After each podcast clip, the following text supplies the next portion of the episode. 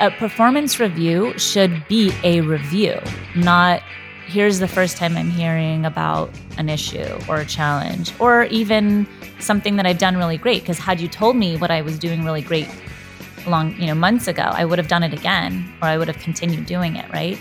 Everything in your review should be something you already know. It's just reviewing the time between the first and then this next performance review. Welcome to Management Development Unlocked, where you will learn how to nurture a world class management team. And now, your host, Eric Girard. Welcome to another episode of Management Development Unlocked. I am supremely glad you're here. Hey, while you still have your device in your hand, I'd like to ask three favors, please. Number one, please subscribe to the show. Number two, please share the show with just one other person. And finally, go to girardtrainingsolutions.com and download my free ebook on becoming a manager. Today, I have Felicia Shakiba with me. Felicia, welcome to the show. Who are you and what do you do? Thank you so much, Eric. It's my pleasure to be here. I'm so excited to chat with you today. So, I am the founder, podcast host, and global leadership and HR consultant for CPO Playbook Consultancy. I'm the former global head of performance management of WPP, and I've been in HR leadership work for over almost 20 years now. And I'm super happy to chat with you today. I've listened to many of your episodes and I'm so excited and honored to, to share my knowledge with you. Well, flattery will get you everywhere, so keep that coming. uh, well, I'm super glad you're here. So, so thank you. The the feeling is mutual.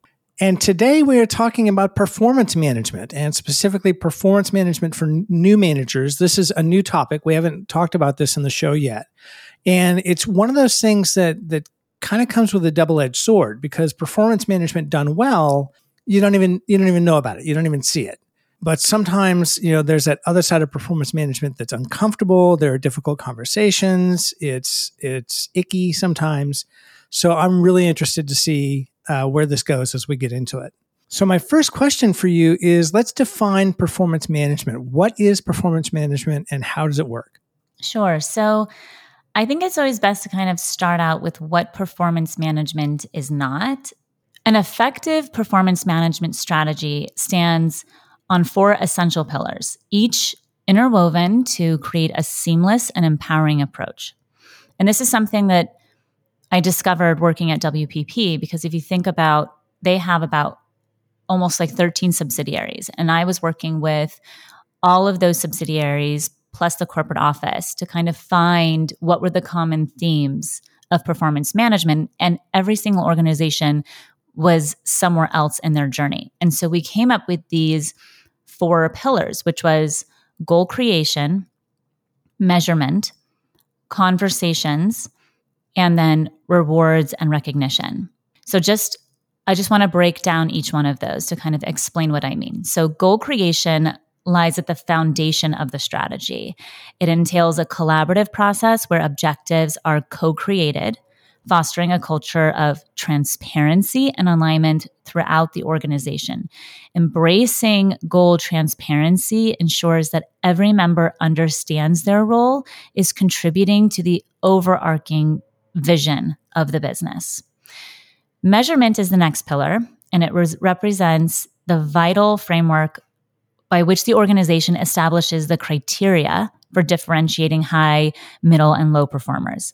And this discernment allows for the identification of top achievers while also providing insights into individuals who may require additional support to reach their potential. However, an enlightened organization might also recognize that some individuals may not fit neatly into predefined categories and they might opt for like a more holistic approach to nurture each employee's growth and development. The third pillar is conversations. This is the heartbeat of the performance management strategy. And we can talk a little bit more about this, but it pulsates with ongoing and impactful dialogue between managers and their teams. And these discussions serve as a platform for exchanging valuable feedback, addressing challenges, recognizing achievements, and so forth. So these exchanges promote a dynamic and collaborative environment, kind of igniting the potential of each team member. And then finally, rewards and recognition form the bridge between individual, team, and organizational performance and the acknowledgement and incentives they receive. So, high performers who consistently contribute to the organization's success rightfully deserve greater recognition and rewards as an expression of appreciation and motivation. And this approach cultivates a sense of fulfillment and loyalty among employees, so bolstering their commitment to excellence. Nice. I write a lot about goal setting and rewards and recognition in my book. And I, I totally agree that you have to be clear up front. Like, what do you expect from me? And, you know, I teach the SMART goals framework. Other folks use OKRs, but whatever method you use, just be crystal clear about this is where we're going. This is, you know, who does what, how much, and by when. And then this is how you get rewarded at the end.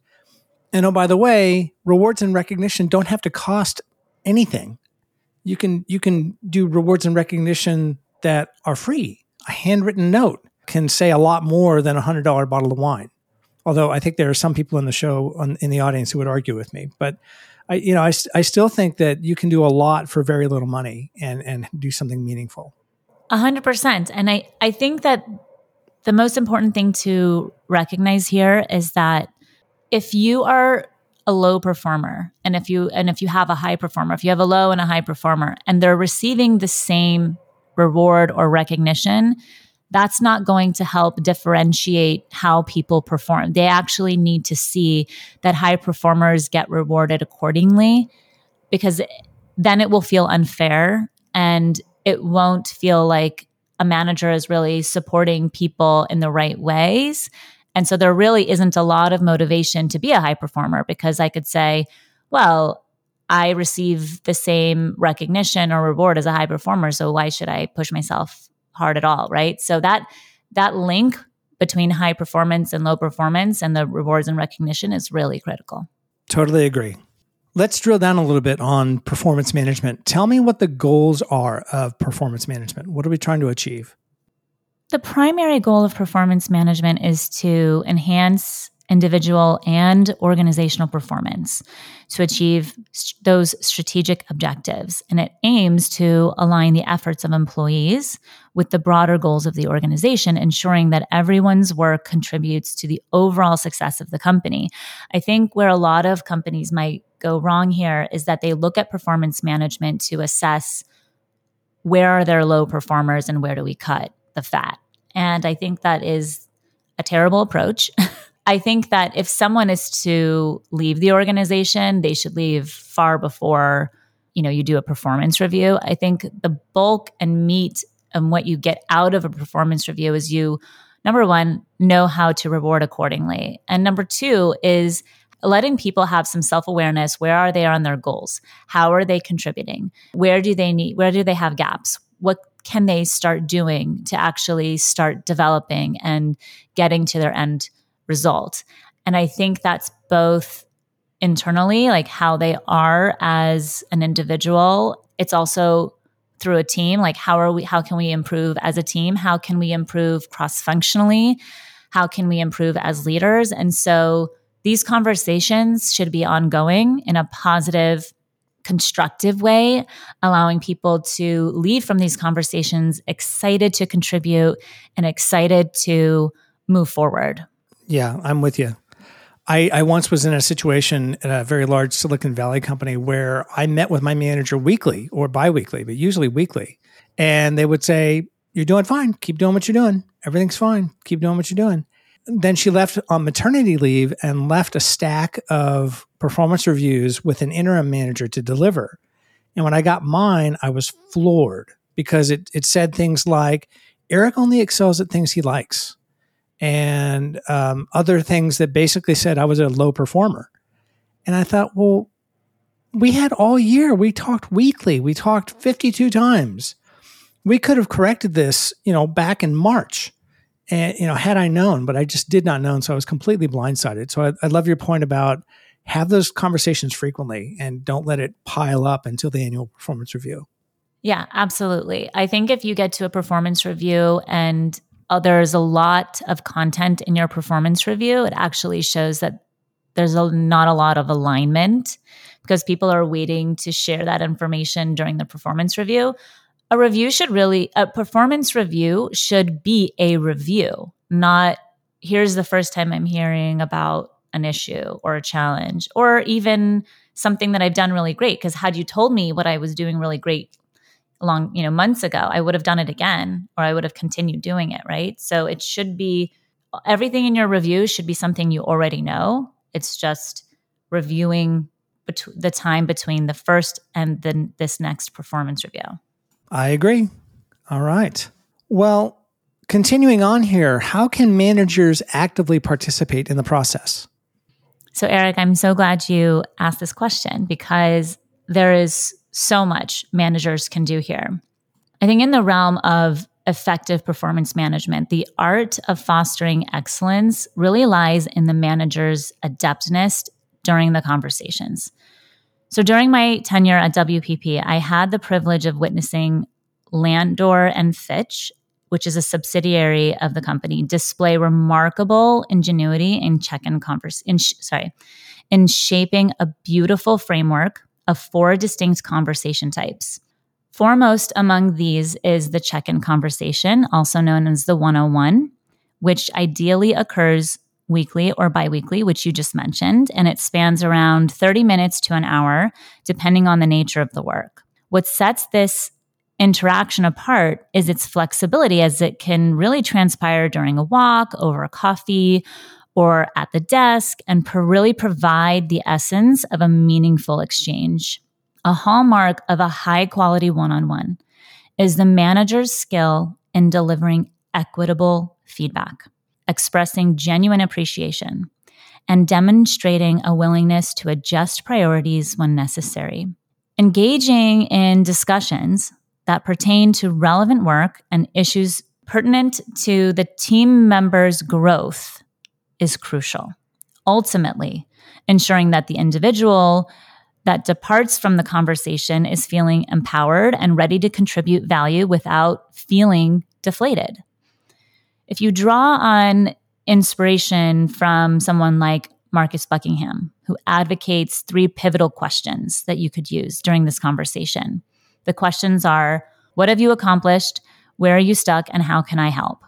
Or another strategy is borrowing from the Netflix approach with the stop, start, continue method, inviting team members to consider what they should stop doing, what should they start doing, and what should they persist in.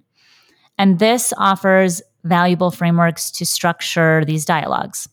Nevertheless, the key objective remains consistent across these diverse methodologies, and it's to inspire the team member with a sense of empowerment and enthusiasm to advance the organization's objectives, all while ensuring mutual alignment on the journey ahead.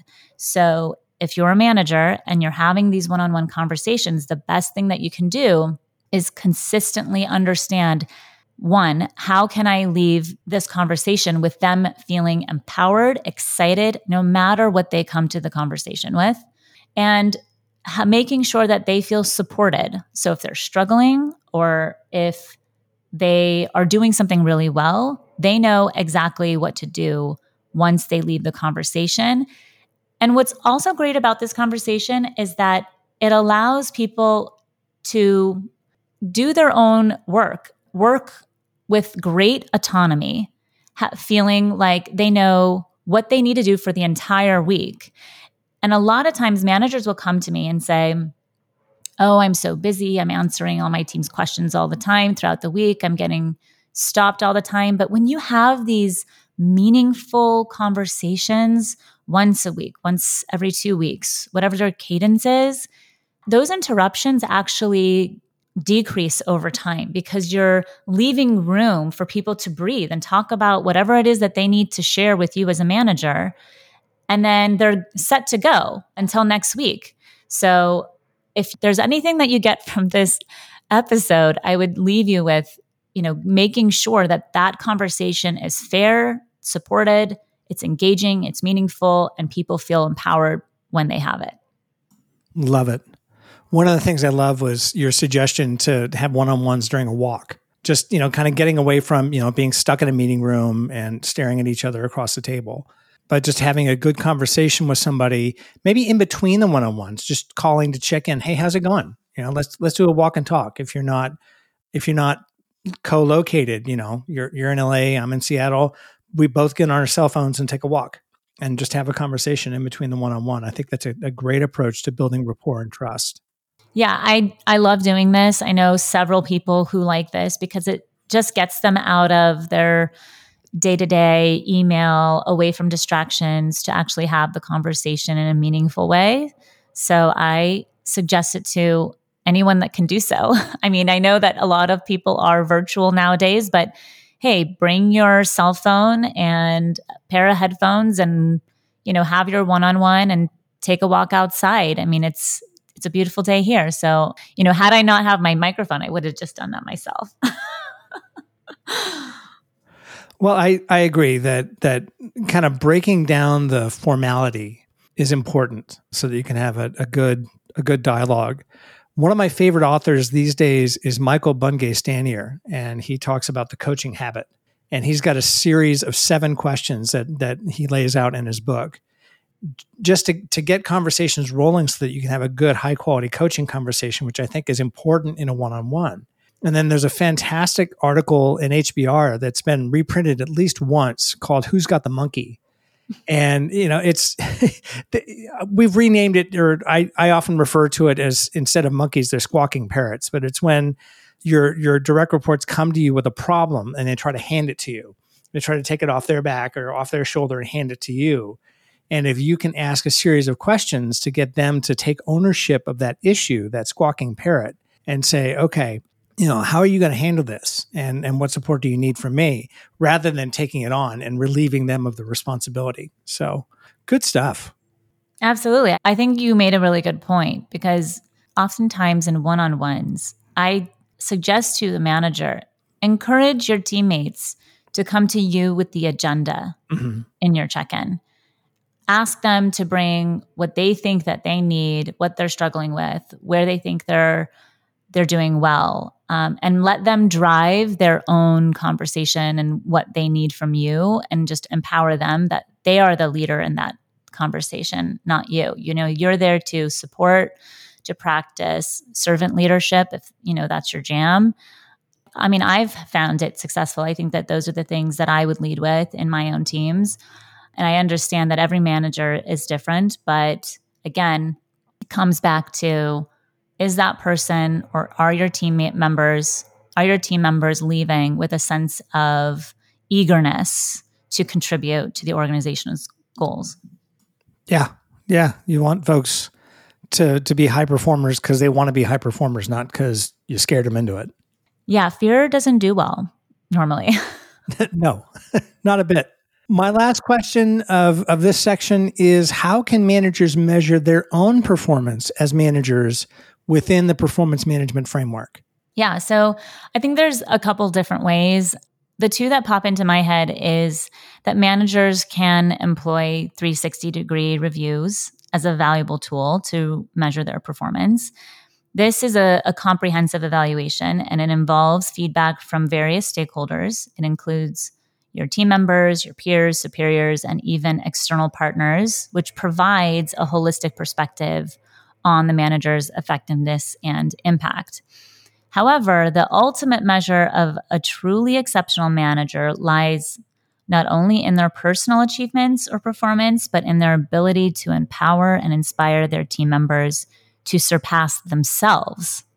A great manager is one who understands that their success is intricately linked to the growth and the success of their team.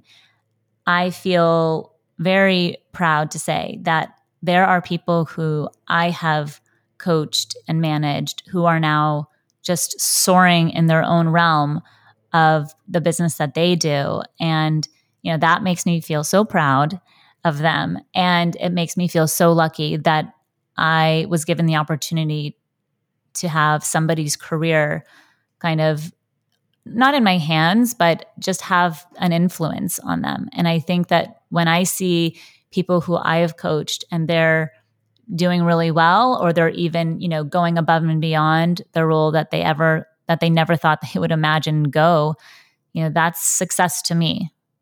Absolutely.